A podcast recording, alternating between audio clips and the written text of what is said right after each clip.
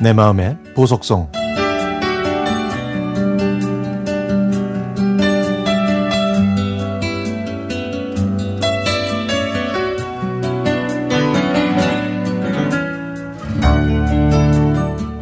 몇 달 전에 친한 친구와 통화를 했더니 친구는 친정엄마가 뇌종양으로 고생하고 계셔서 정신이 없다고 하더라고요.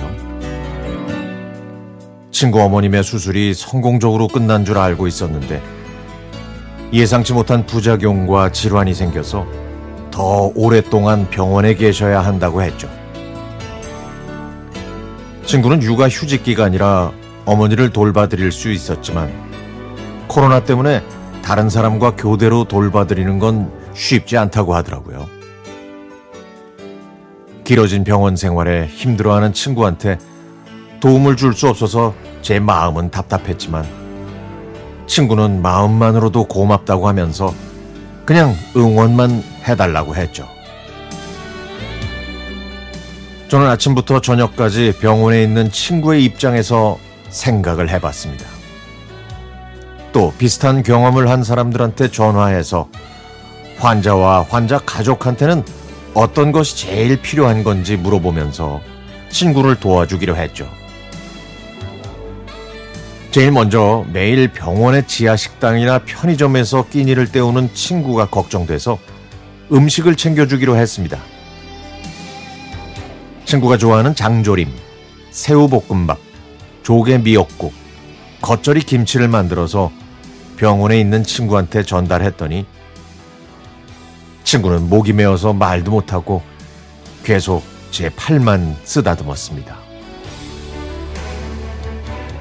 다음에는 친구의 정신 건강이 염려돼서 스트레스를 다스릴 만한 책과 동영상 사이트 채널을 추천해 줬고 마지막으로 친구 어머님을 위해 보양식을 만들어 드렸습니다. 그렇게 한 달 정도 지나서 친구 어머님은 다행히 퇴원할 수 있었습니다. 완쾌하신 건 아니었고요. 일주일에 몇 번은 통원 치료를 받으셔야 했지만 그래도 집에서 생활하시게 됐으니 참으로 다행이죠. 어머님도 평범한 일상이 이렇게 소중하다는 걸 새삼 느끼셨다고 하시면서 저에게 그동안 너무 고마웠다고 말씀하셨습니다. 그리고는 며칠 후부터 저희 집에 택배가 줄줄이 오기 시작했는데요. 처음에는 쌀 20kg, 며칠 후에는 과일, 그 며칠 후에는 떡이 도착했습니다. 모두 친구 어머님께서 보내주신 거였습니다. 그때 처음으로 느꼈습니다.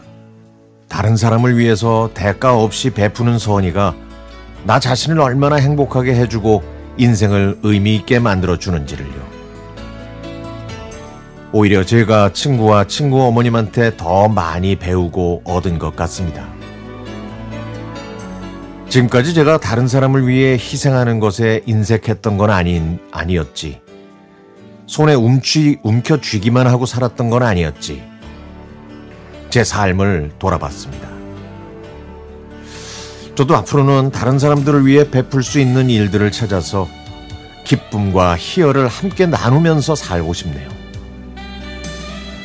우리는 뇌, 되로 주고 말로 받는다라는 속담을 안 좋게 생각하지만 저는 이번 일을 통해서 긍정적인 의미로 되로 주고 말로 받는 일을 경험할 수 있었습니다.